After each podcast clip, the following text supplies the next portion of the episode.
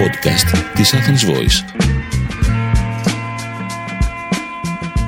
Είναι το podcast της Athens Voice «Πώς γεννήθηκε η Ελλάδα» με κείμενα και αφήγηση της Λένας Διβάνη. Μια πολύτιμη σειρά ιστορικών podcast με την υποστήριξη της Κοσμοτέ TV. And along with it has come a new freedom of expression. Καλημέρα, είμαι η Λένα Διβάνη και αυτό είναι το πρώτο μια σειράς podcast που θα μας μάθει πώς γεννήθηκε και πώς μεγάλωσε η Ελλάδα. Να πούμε κάτι εξ αρχής. Για να γεννηθεί η Ελλάδα θα έπρεπε πρώτα να πεθάνει ή μάλλον να αρχίζει να πεθαίνει η Οθωμανική Αυτοκρατορία. Η Οθωμανική Αυτοκρατορία ήταν μία από τις ισχυρότερες αυτοκρατορίες του σύγχρονου κόσμου. Ιδρύθηκε το 13ο αιώνα και διαλύθηκε οριστικά μετά τον Πρώτο Παγκόσμιο Πόλεμο. Αλλά πριν διαλυθεί είχε αρχίσει να παρακμάζει βέβαια. Οι λόγοι που παρήκμασε ήταν διάφοροι. Απέτυχε να εξυγχρονιστεί, είχε τεράστια οικονομικά προβλήματα και επίσης όλα αυτά έφεραν μια γενικευμένη διαφθορά που διέλυσε τη διοίκηση και ρήμαζε και την κοινωνία. Αυτή την παρακμή σκέφτηκαν να την εκμεταλλευτούν οι περιφερειακοί διοικητές της πύλης για να αυξήσουν την εξουσία τους. Ο πιο γνωστός από αυτούς, ειδικά στην Ελλάδα, ήταν ο Αλή Πασάς των Ιωαννίνων, ο οποίος το 1820 αποφάσισε να εξεγερθεί και να αυτονομηθεί από τον Σουλτάνο. Οι εξεγέρσεις των περιφερειακών διοικητών έδωσαν ιδέες και στους εθνικιστές, διότι όπως ξέρετε δριός πεσούσης πάσα νύρξη λέβεται. Η εξέγερση του Αλή Πασά, ας πούμε, έδωσε ιδέες στους Έλληνες εθνικιστές ότι θα ήταν πολύ βολικό να αρχίσουν την επανάστασή τους όσο ήταν εξεγερμένος ο Αλή Πασάς, διότι ο τουρκικός στρατός θα ήταν απασχολημένος για να το καταπνίξει την δικιά του εξέγερση, οπότε οι Έλληνες θα μπορούσαν να ξεκινήσουν σχετικά ανενόχλητοι τη δικιά τους επανάσταση.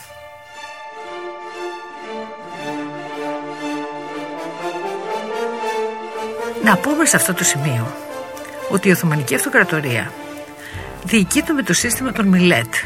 Δηλαδή, όπως είπαμε ήταν μια πολύ μεγάλη εδαφική περιοχή. Ήταν αδύνατον να διοικηθεί κεντρικά. Ήταν λοιπόν αποκεντρωμένη η διοίκηση.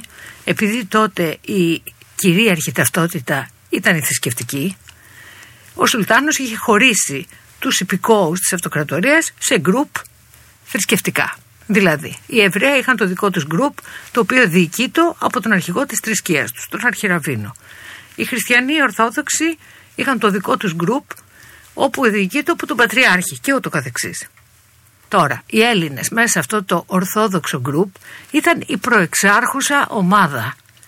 Γιατί αυτό βεβαίως περιελάμβανε και Σέρβους και Βούλγαρους και Αλβανούς και τα λοιπά. Όλους τους χριστιανούς Ορθόδοξους. Γιατί ήταν οι πιο προνομιούχοι αυτοί; Λόγω της γλώσσας. Η γλώσσα τους είχε επικρατήσει σε όλο το ελληνοορθόδοξο γκρουπ, γι' αυτό το λέγανε και ελληνοορθόδοξο άλλωστε, ή Μιλέτ, όπως το ονόμαζαν στην Οθωμανική Αυτοκρατορία. Το Οικουμενικό Πατριαρχείο, που διοικούσε τους 13 εκατομμύρια Ορθόδοξους Χριστιανούς, επέβαλε την ελληνική γλώσσα ως επίσημη γλώσσα σε όλους, όχι γιατί προτιμούσε τους Έλληνες, κανένα δεν προτιμούσε, αλλά γιατί τα ιερά κείμενα ήταν γραμμένα στα ελληνικά. Αυτό σημαίνει ότι τα άκουγαν όλοι οι Ελληνορθόδοξοι στις εκκλησίες και αυτά διδάσκονταν και στα σχολεία, διότι στα σχολεία διδάσκονταν ιερά κείμενα από όλες τις θρησκείες εκείνη την εποχή και επίσης τα σχολεία τα ίδρυε το Πατριαρχείο. Άρα, όποιος Ορθόδοξος ήταν μορφωμένος, είχε πάει σχολείο, είχε μάθει ελληνικά. Είτε ήταν Βούλγαρος, είτε ήταν Σέρβος, είτε ήταν Αλβανός. Το να μιλάς ελληνικά, άρα και το να είσαι Έλληνας, ήταν τιμητικό όπως καταλαβαίνετε. Ανέβαζε το πρεστή σου. Βεβαίως η ελληνική γλώσσα δεν καθιερώθηκε μόνο ως γλώσσα των μορφωμένων Βαλκανίων, αλλά και του εμπορίου, του πλούτου, οι Έλληνες ήταν τσακάλια έμποροι και κατάφεραν μαζί με τους Εβραίους να πάρουν όλο το εμπόριο της αυτοκρατορίας στα χέρια τους. Έτσι ιδρύουν μεγάλους οίκους εμπορικούς όχι μόνο στις περιοχές της Οθωμανικές αλλά και έξω, Βιέννη, Ουγγαρία, Γερμανία, Ιταλία.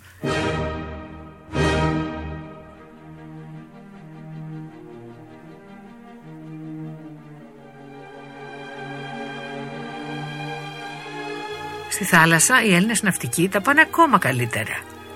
Το 18ο αιώνα η Μεσόγειος και η Μαύρη Θάλασσα είναι γεμάτη από ελληνικά πλεούμενα. Και επειδή οι Έλληνες ναυτικοί κάνανε και πειρατεία και έσπαζαν αποκλεισμούς, κερδίζοντας πάρα πολύ μεγάλα ποσά, απέκτησαν και πολεμική εμπειρία, διότι τα πειρατικά πλοία είχαν και όπλα επάνω, διότι πήγαιναν σε μια εμπόλεμη κατάσταση. Άρα αυτή η πολεμική εμπειρία θα είναι πολύτιμη όταν θα ξεσπάσει η Επανάσταση. Έτσι λοιπόν, μέσω της ελληνικής γλώσσας, εμπεδόθηκε ως τιμητική η ελληνική ταυτότητα. Ήταν ωραίο να είσαι Έλληνας. Και επειδή το ελληνικό γκρουπ εμπέδωσε την ταυτότητά του, δηλαδή την αίσθηση ότι είναι κάτι ξεχωριστό, σε αυτούς πρώτους άρχιζε να οριμάζει η ιδέα της ίδρυσης ενός δικού τους κράτους. Η ιδέα της επανάστασης δηλαδή. Οι επαναστάτες υπολόγιζαν να αρχίσουν την εξέγερση από την Πελοπόννησο. Αυτή θα ήταν η καρδιά. Γιατί άραγε; Γιατί απλούστατα εκεί δεν ζούσαν πολλοί μουσουλμάνοι. Ούτε στρατό είχε ιδιαίτερο. Στα ορεινά δε ο Οθωμανικός έλεγχος ήταν εντελώς ανύπαρκτος. Έτσι κι αλλιώς πρέπει να ξέρουμε για την Πελοπόννησο ότι ήταν χωρισμένη σε αυτοδιοικούμενες κοινότητες. Είχε δηλαδή μεγάλη αυτονομία. Κάθε κοινότητα είχε τον δικό της τοπάρχη ή πρόκριτο ή κοτσαμπάση, όπως και να τον έχετε ακουστά. Αυτοί οι πρόκριτοι είχαν τεράστια προνόμια, αφού αυτοί και διοικούσαν τον κόσμο, αλλά και αυτοί έπαιρναν τους φόρους από τους υπηκόους και τους έδιναν στο Σουλτάνο. Ποιο είναι το κουμπί; Πάνω σε αυτούς τους φόρους που τους είχε καθορίσει ο Σουλτάνος, αυτοί έβαζαν και ένα δικό τους καπέλο και έτσι αποκτούσαν τεράστιες περιουσίες. Όπως αντιλαμβάνεστε, με τέτοια προνόμια, οι πρόκριτοι, οι κοτσαμπάσιδες δεν θα ήθελαν πάρα πολύ να γίνει επανάσταση και να χάσουν τα υπέροχα προνόμια τους. Ποιος δίνει το ιδεολογικό πλαίσιο για να γίνει αυτή η εξέγερση; Η παρακμή της αυτοκρατορίας μας δίνει τη δυνατότητα, αλλά χρειαζόμαστε μια ιδεολογία πίσω από την Επανάσταση. Ποιος τη δίνει, η Γαλλική Επανάσταση φυσικά. Αλλά πώς έφτασε μέχρι τα ελληνικά εδάφη η ιδέες της Γαλλικής Επανάστασης. Με δύο τρόπους έφτασαν. Ο ένας ήταν ο στρατός του Ναπολέοντα. Ο στρατός του Ναπολέοντα όταν έφτασε στα Επτάνησα, τα πήρε από τους ενετούς δηλαδή, ήρθαν εκεί οι στρατιώτες και κήρυσαν τις ιδέες της Επανάστασης και κάλεσαν τους Έλληνες να θυμηθούν την καταγωγή τους και να σηκώσουν και αυτή τη σημαία της ελευθερίας. Ο άλλος τρόπος που έφτασαν οι ιδέες της Γαλλικής Επανάστασης μέχρι τα μέρη μας είναι οι ξεχωριστοί Έλληνες διανοούμενοι της Διασποράς. Αυτοί οι άνθρωποι στην Πελοπόννησο ο κόσμος ήταν αγράμματος, αγρότες αγράμματοι στην πλειονότητά τους. Οι διανοούμενοι οι Έλληνες του εξωτερικού ήταν μορφωμένοι σε διάσημα ξένα πανεπιστήμια, είχαν ένα επίπεδο τρομερό και κατάλαβαν πως πάνω απ' όλα η εκπαίδευση θα έβγαζε τον κόσμο από την αμάθεια ώστε να διεκδικήσει αυτά που δικαιούται. Το Ρίγα Φεραίο τον ξέρετε όλοι. Πολλοί δεν ξέρουν όμως την δουλειά που έκανε ο Αδαμάντιος Κοραής και ο Άνθιμος Γαζής και άλλοι. Τι κάναν αυτοί; Κάτι πολύ σημαντικό. Έφεραν στο προσκήνιο τη λησμονημένη αρχαία ελληνική γραμματεία έτσι ώστε να τη συνδέσουν με τη νέα ελληνική ταυτότητα. Δηλαδή έφτιαξαν το σύνδεσμο αρχαίας Ελλάδας με νέα Ελλάδα. Στην Πελοπόννησο σκεφτείτε ποιος αγρότης ήξερε τον Πλάτωνα και τον Αριστοτέλη; Κανείς. Αυτοί τον, τον σήκωσαν τον σήκωσαν από τον τάφο την αρχαία ελληνική γραμματεία και την συνέδεσαν με την νέα ελληνική ταυτότητα. Αυτό ήταν κάτι πάρα πολύ έξυπνο. Πρώτον έδινε στην ελληνική ταυτότητα ένα βάθος και μια πολύ μεγάλη αξία. Και δεύτερον, ποιος από τους ξένους θα μπορούσε να αρνηθεί την ανεξαρτησία στους απογόνους του Πλάτωνα και του Σοκράτη; Κανείς.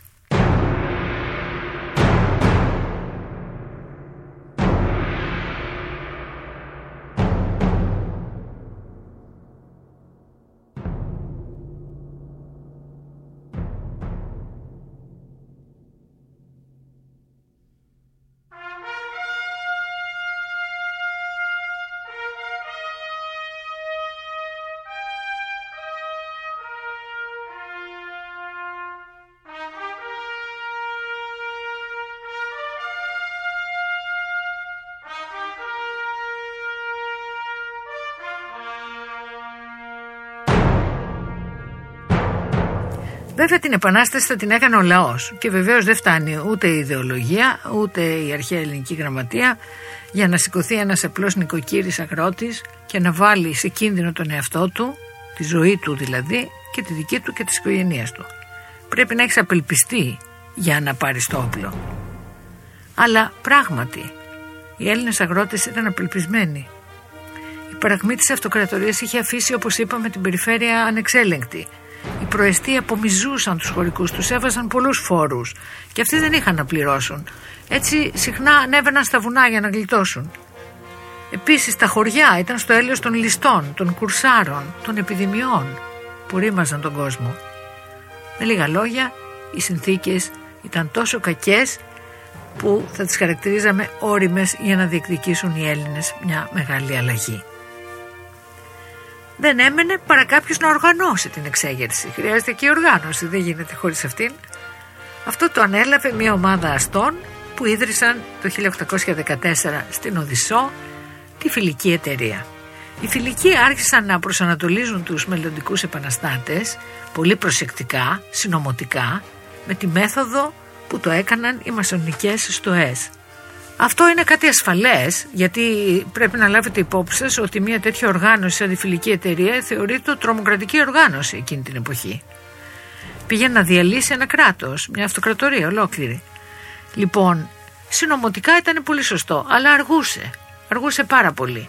Οπότε οι φιλικοί πήραν μια μεγάλη απόφαση Τέσσερα χρόνια μετά, δηλαδή το 1818, μετέφεραν την έδρα τους από την Οδυσσό στην Κωνσταντινούπολη για να είναι στην καρδιά της αυτοκρατορίας και άρχισαν να μειούν μαζικά και μάλιστα με το σύστημα των Αποστόλων.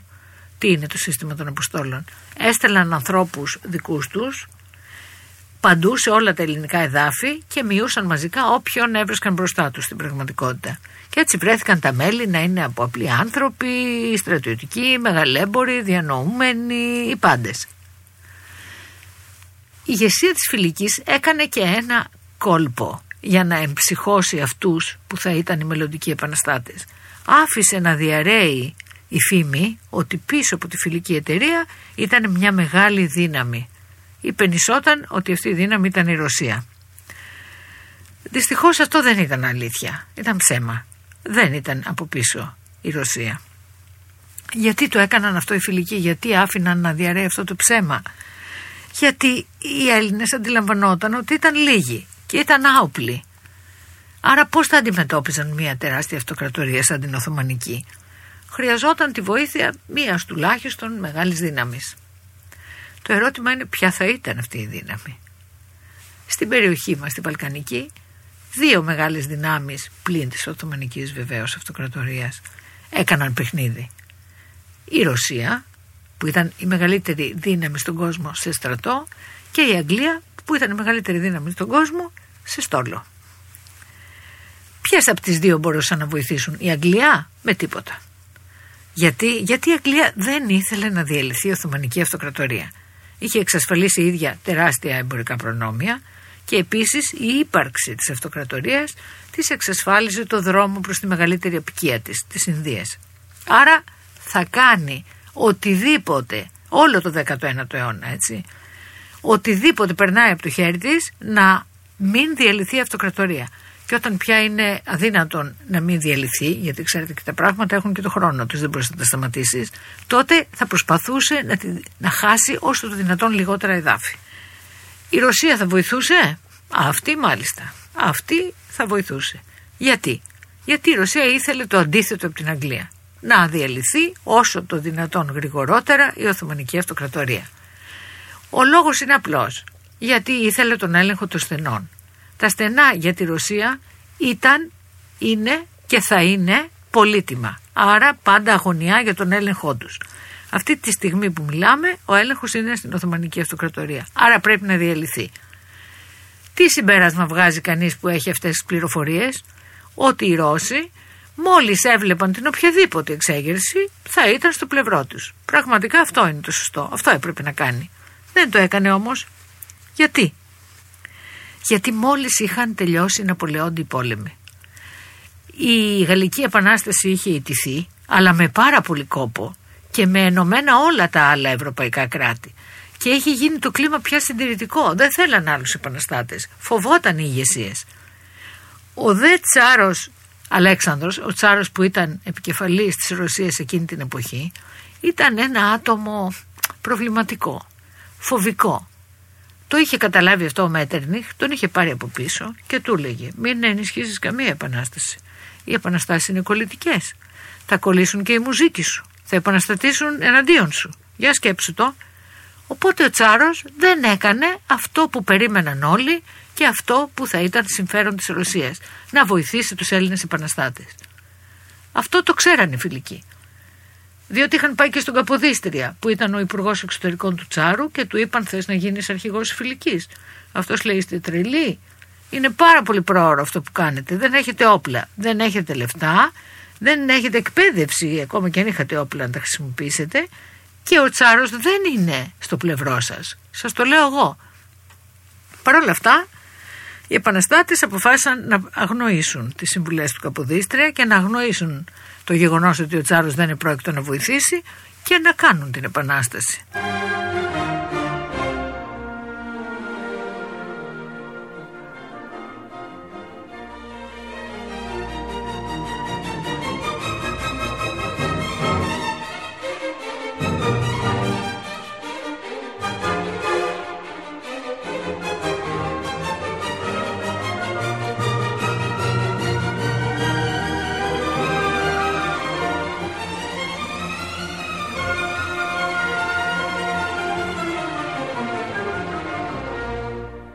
Γι' αυτό ο αρχηγός πια της φιλικής είναι ο Αλέξανδρος Υψηλάντης, ο οποίος ήταν στρατηγός στην ευλή του Τσάρου.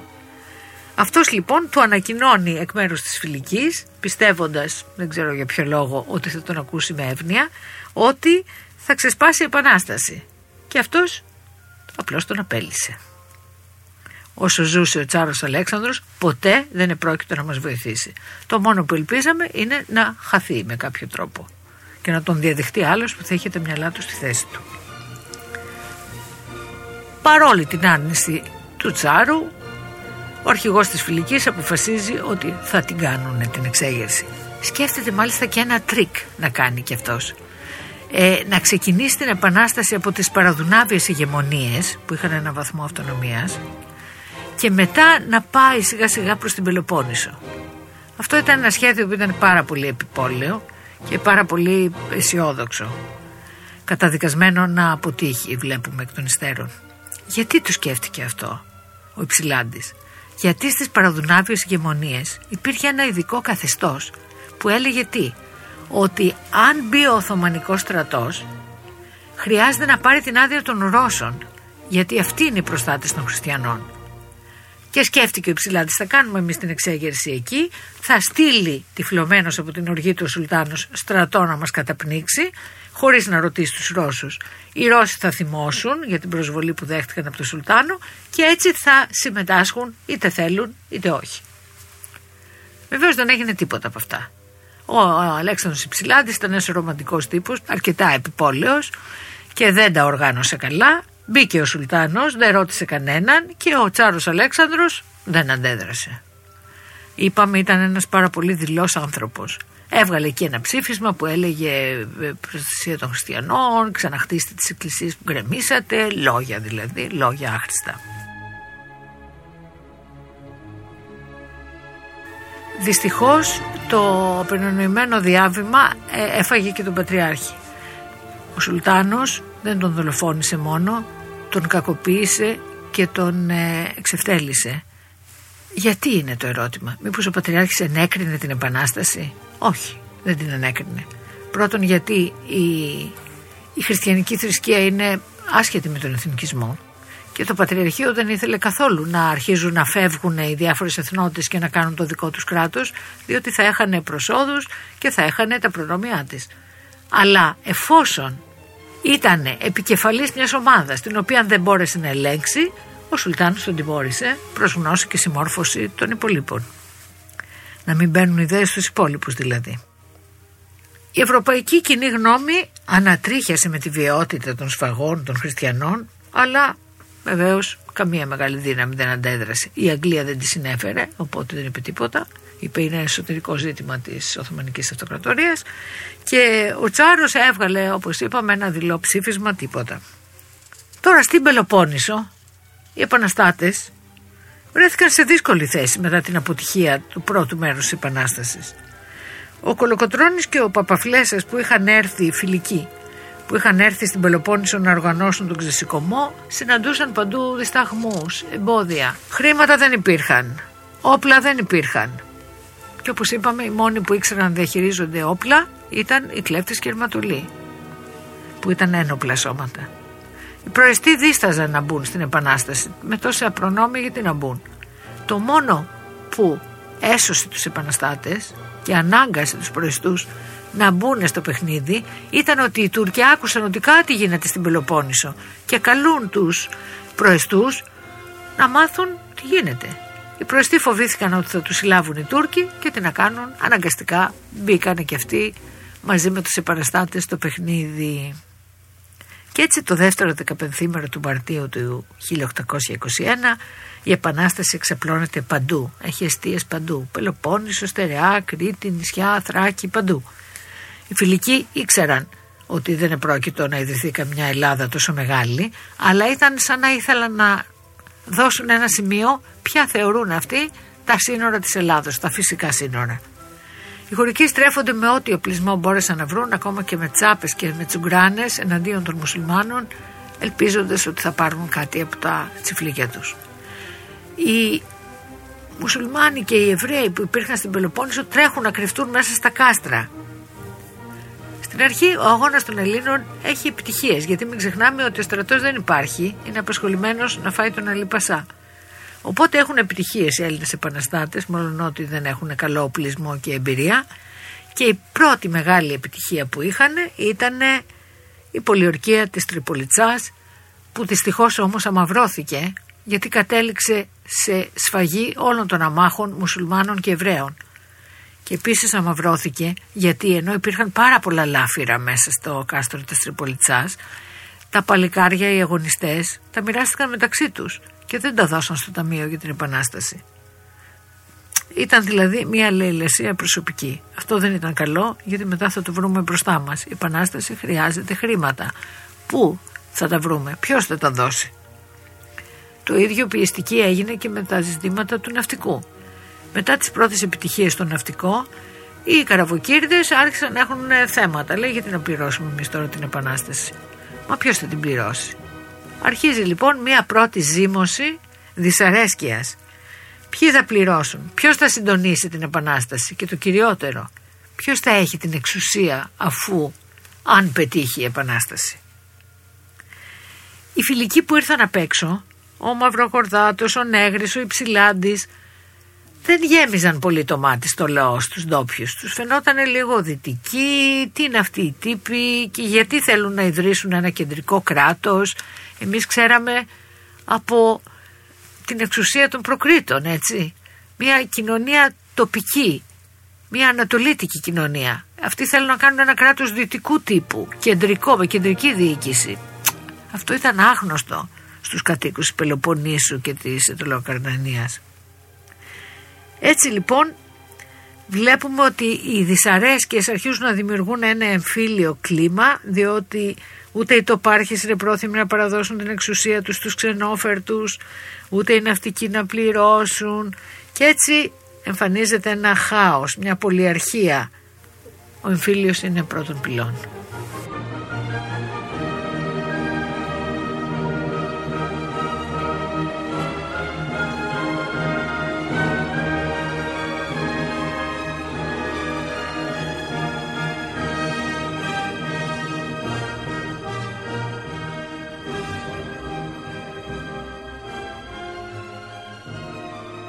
Πρώτη εθνοσυνέλευση της Επιδαύρου που έγινε το 1822 κερδίζει τελικά ο Μαυροκορδάτος που εκλέγεται πρόεδρος.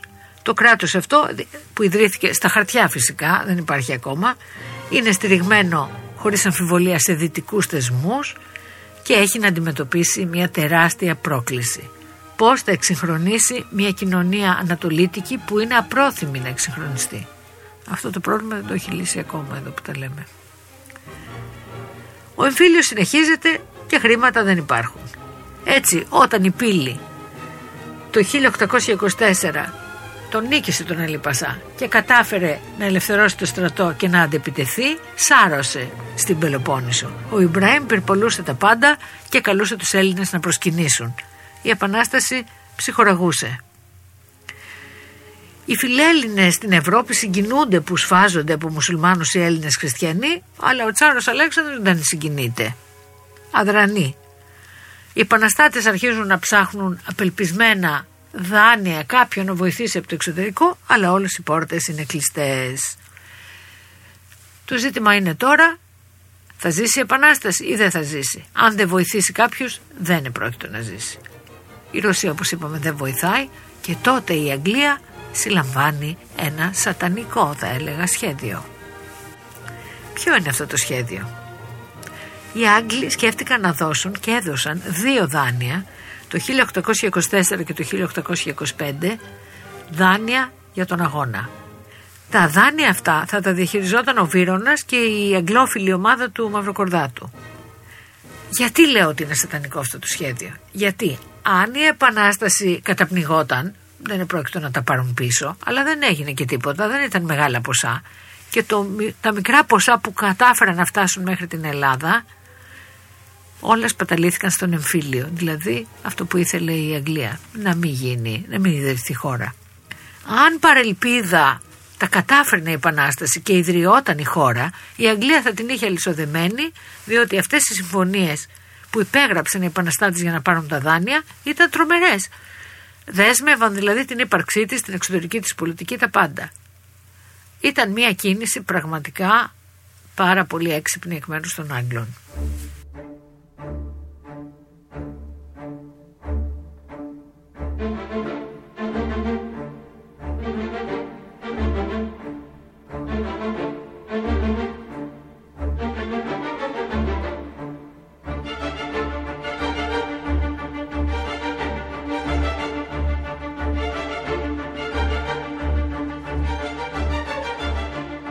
Αλλά φυλάει ο Θεός τον κλέφτη και φυλάει και τον οικοκύρη χωρίς να το περιμένει κανείς.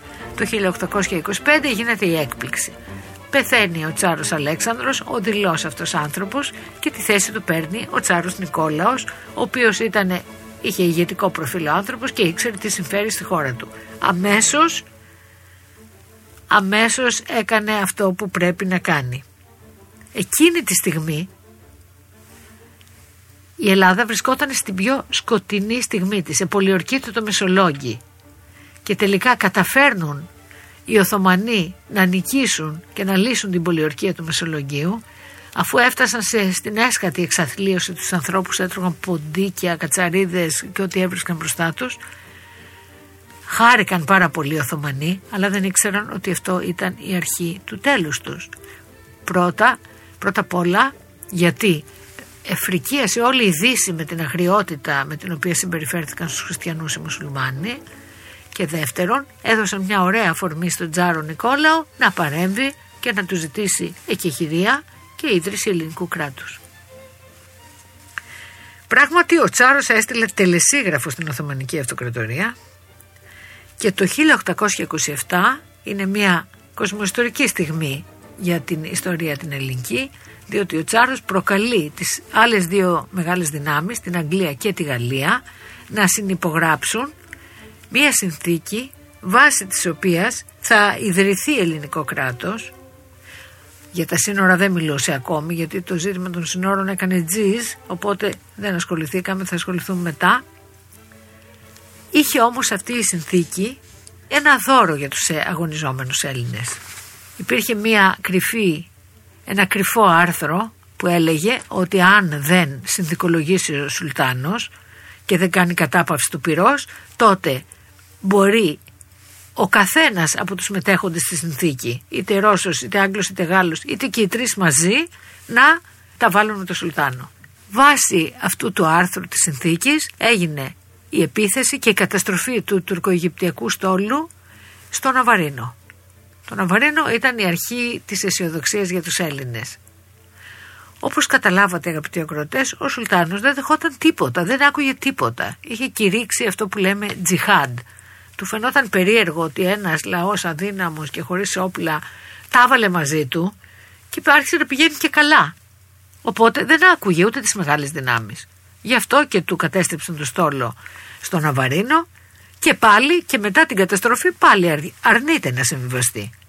Για να τον πιέσει ακόμα περισσότερο ο Τσάρος του κηρύσει πόλεμο κανονικά και πάει και πάει ο πόλεμος. Στην αρχή φαινόταν να πάει καλά ο Σουλτάνος και ανησυχούσαμε λίγο αλλά τελικά θα κερδίσει η Ρωσία όπως θα δούμε.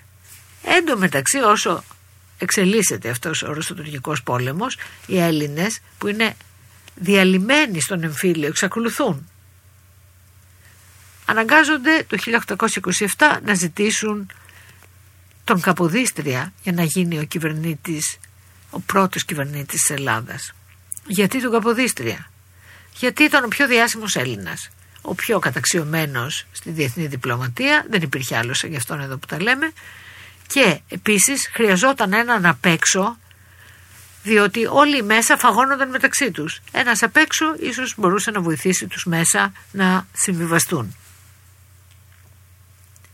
Καποδίστριας είναι ένας μεσήλικας άνθρωπος, πολύ συντηρητικός, πολύ μονήρης, πολύ τίμιος και πολύ προσιλωμένος στις αρχές του. Έρχεται, δέχεται αυτή την αποστολή να πιει αυτό το πικρό ποτήρι γιατί ξέρει ότι θα είναι πικρό αυτό το ποτήρι. Τον υποδέχονται οι Έλληνες κλαίγοντας από ενθουσιασμό με ζητοκραυγές, έντρομος.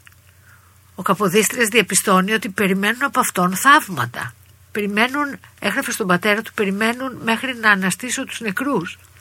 Ο τιμιότατος αυτός άνθρωπος τρομάζει και το ρίχνει στη δουλειά. Αφιερώνει όλη του τη ζωή, δεν τρώει, δεν κοιμάται, κοιμάται ελάχιστες ώρες.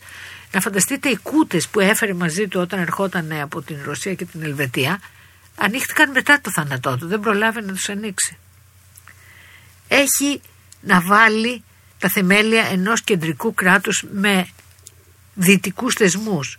Πρέπει να παλέψει για τα σύνορα. Είναι ζωτική σημασία για αυτόν. Το ξέρει, είναι διπλωμάτης.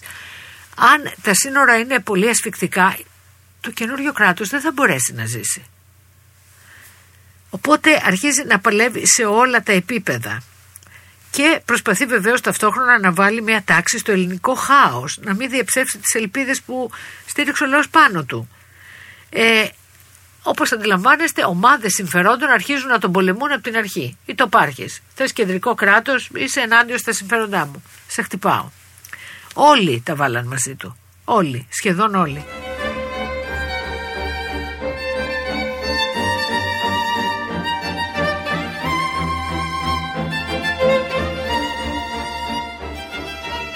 Το νούμερο ένα όμως για τον Καποδίστρια ήταν τα σύνορα. Η χώρα να αποκτήσει ευρύτατα σύνορα. Στην κατεύθυνση αυτή πιέζει τις μεγάλες δυνάμεις και στέλνουν στον πόρο εκπροσώπους για να συζητήσουν αυτό το καυτό ζήτημα. Εκεί μεγαλουργεί ο Καποδίστριας γιατί είναι ένας ε, διεθνούς φήμης διπλωμάτης. Πρώτα απ' όλα ζητάει τα πάντα. Όπου έγινε αιστεία επανάσταση το ζητάει ο Καποδίστριας.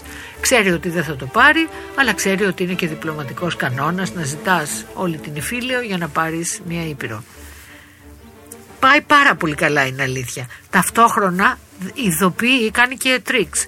Ειδοποιεί τις περιοχές για τις οποίες συζητάμε να διατηρούν την επανάσταση ψηλά, να μην καταθέτουν τα όπλα, ώστε να λέει ορίστε οι άνθρωποι θέλουν να είναι μέσα στην Ελλάδα, πολεμούν.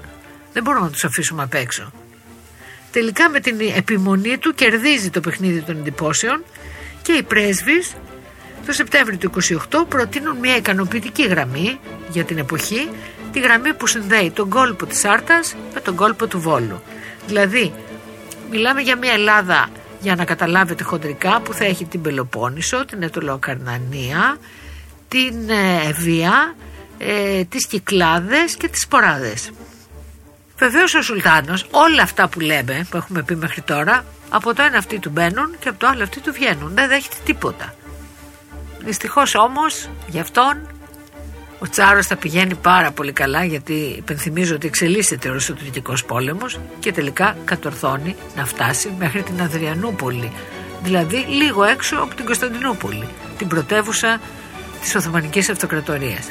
Αναγκάζεται ο Σουλτάνος να συμβιβαστεί, να υπογράψει ανακοχή με τη συνθήκη της Αδριανούπολης και ο Τσάρος έβαλε μέσα στη συνθήκη αυτή έναν όρο, το άρθρο 10 της συνθήκης, που επιβάλλει στον ηττημένο Σουλτάνο να δεχτεί θέλοντας και μη τη συνοριακή γραμμή α, κόλπου Άρτας, κόλπου Βόλου. Φυσικά δεν διευκρινίστηκε ακόμα αν το κράτος αυτό που γεννιέται με αυτά τα σύνορα θα είναι ανεξάρτητο ή αυτόνομο που σημαίνει θα δίνει φόρο στο Σουλτάνο. Οι Άγγλοι τρελάθηκαν με αυτό, δεν τους άρεσε καθόλου διότι η Ρωσία γινόταν η μεγάλη ευεργέτης ω σπόνσορα των Ελλήνων. Άρα αυτή τι δύναμη θα είχαν εκεί μέσα. Γι' αυτό επίσης έβρισκαν τα σύνορα πάρα πολύ μεγάλα. Θα έχανε οι φίλοι τους η Οθωμανική Αυτοκρατορία πάρα πολλά εδάφη. Έπρεπε κάτι να κάνουν. Και σκέφτηκαν πάλι κάτι έξυπνο, γιατί οι Άγγλοι σε αυτά είναι μανούλε, όπως ξέρετε.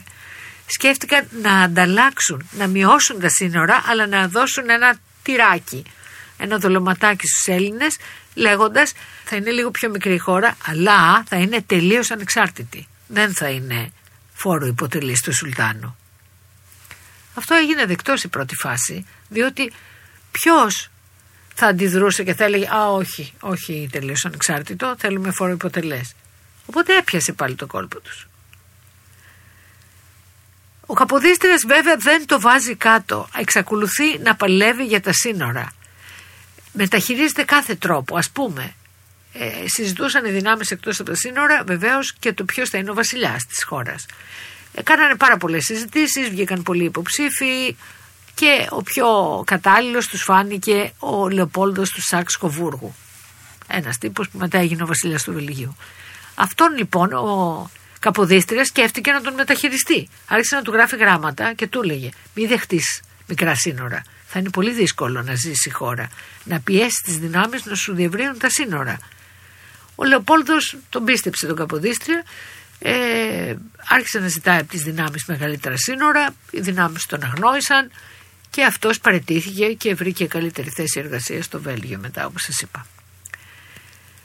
Οι εχθροί του Καποδίστρια το έβαλαν και αυτό, μολονότι ήταν μια τιμιότατη, αγωνιώδης προσπάθειά του να μεγαλώσουμε το θεώρησαν ότι ήταν κόλπο του Καποδίστρια για να διώξει το μελλοντικό βασιλιά και να γίνει αυτός βασιλιάς. Τίποτα πιο μεγαλύτερο ψέμα από αυτό. Ο Καποδίστριας απλώς αγωνιούσε για την χώρα, δεν ήθελε τίποτα από αυτήν, απολύτως.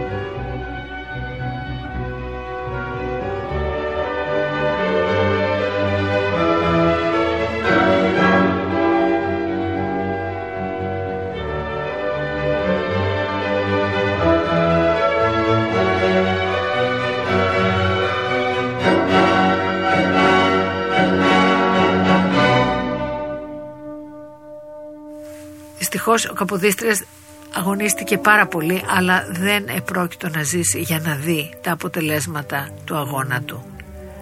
Οι εκπρόσωποι του τοπικισμού και μάλιστα του πιο ακραίου τοπικισμού της Μάνης που δεν είχε πατήσει ποτέ Τούρκο στο πόδι του εκεί η οικογένεια του Πατρόμπη Μαυρομιχάλη τον έσφαξε και τον πυροβόλησε ταυτόχρονα τόσο πολύ μίσος τους είχε γεννήσει το 1831 το Σεπτέμβρη μπροστά από την εκκλησία του αγαπημένου Αγίου Σπυρίδωνα που λάτρευαν όλοι οι επτανήσιοι στο Ναύπλιο. Ο θάνατος του Καποδίστρια ήταν το ναδίρ της ελληνικής επανάστασης. Όμως αμέσως μετά άρχισε να ανατέλλει η συμφωνία με την οποία γεννήθηκε και ξεπέρασε το αγγλικό τρικ η Ελλάδα. Δηλαδή αλλάζουν οι κυβερνήσεις, βλέπετε το διεθνές πεδίο είναι ασταθές, αλλάζει κάθε στιγμή. Εκείνη τη συγκυρία λοιπόν μετά το θάνατο του Καποδίστρια φιλελεύθερες κυβερνήσεις ανεβαίνουν στην Αγγλία και στη Γαλλία η Ρωσία ούτως ή άλλως είναι με εμάς. και ξαναμπαίνει στο τραπέζι η πρόταση αρχική που είχε προτείνει ο Καποδίστρια, κόλπο Άρτας, κόλπο Βόλου ε, και συνοδεύτηκε με την επιλογή του Όθωνα για πρώτο βασιλιά της Ελλάδας. Πράγματι η ιδρυτική συνθήκη της Ελλάδας που η πραγματική είναι το 1832 καθορίζει αυτά τα, ως πρώτα σύνορα και τον Όθωνα βασιλιά. Ο Όθωνας ήταν ένας μικρούλης, έφηβος, βαβαρός, ο οποίος λάτρευε την Ελλάδα, βεβαίως λάτρευε την αρχαία Ελλάδα, τη νέα δεν την ήξερε και νόμιζε ότι ταυτίζονται αυτές οι δύο. Τόσο πολύ τη λάτρευε όμως που ήθελε να γίνει Έλληνας. Αυτό δεν ήταν τυχαίο. Ο μπαμπάς του ήταν ο πιο φιλέλληνας Ευρωπαίος που υπήρχε. Τόσο πολύ λάτρευε την αρχαιότητα ο πατέρας του ο Λουδοβίκος, ο ηγεμόνας της Βαβαρίας, που είχε μετατρέψει το Μόναχο σε ελληνορωμαϊκό μουσείο. Όποιος πάει τώρα στο Μόναχο θα το δει. Θα του κάνει εντύπωση αυτό. Αυτός λοιπόν στέλνει το γιο του, όλο χαρά που θα είναι ηγέτης της Ελλάδας, μαζί με στρατό για να διατηρηθεί μια τάξη μαζί με ανθρώπους τεχνοκράτες οι οποίοι θα έβαζαν τις βάσεις για τα επαγγέλματα τα καινούργια που χρειαζόταν η χώρα μαζί με δάνειο και ήλπιζε αυτή η καινούργια χώρα των 750.000 ψυχών γιατί τόσοι ήταν οι Έλληνες στο πρώτο βασίλειο με το βαρύ παρελθόν, το ένδοξο παρελθόν και το άγνωστο μέλλον να πάει καλά. Πρέπει να πούμε ένα πράγμα και να κλείσουμε με αυτό ότι οι Έλληνες και ο βασιλιάς τους μαζί από την πρώτη στιγμή έναν κύριο στόχο έβαλαν πώς θα μεγαλώσουν τα σύνορα της νεογέννητης χώρας τους. Αλλά αυτό θα το πούμε στο επόμενο επεισόδιο.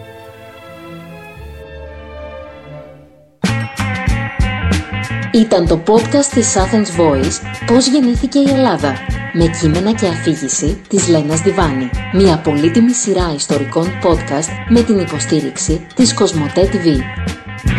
Ήταν ένα podcast από την Athens Voice.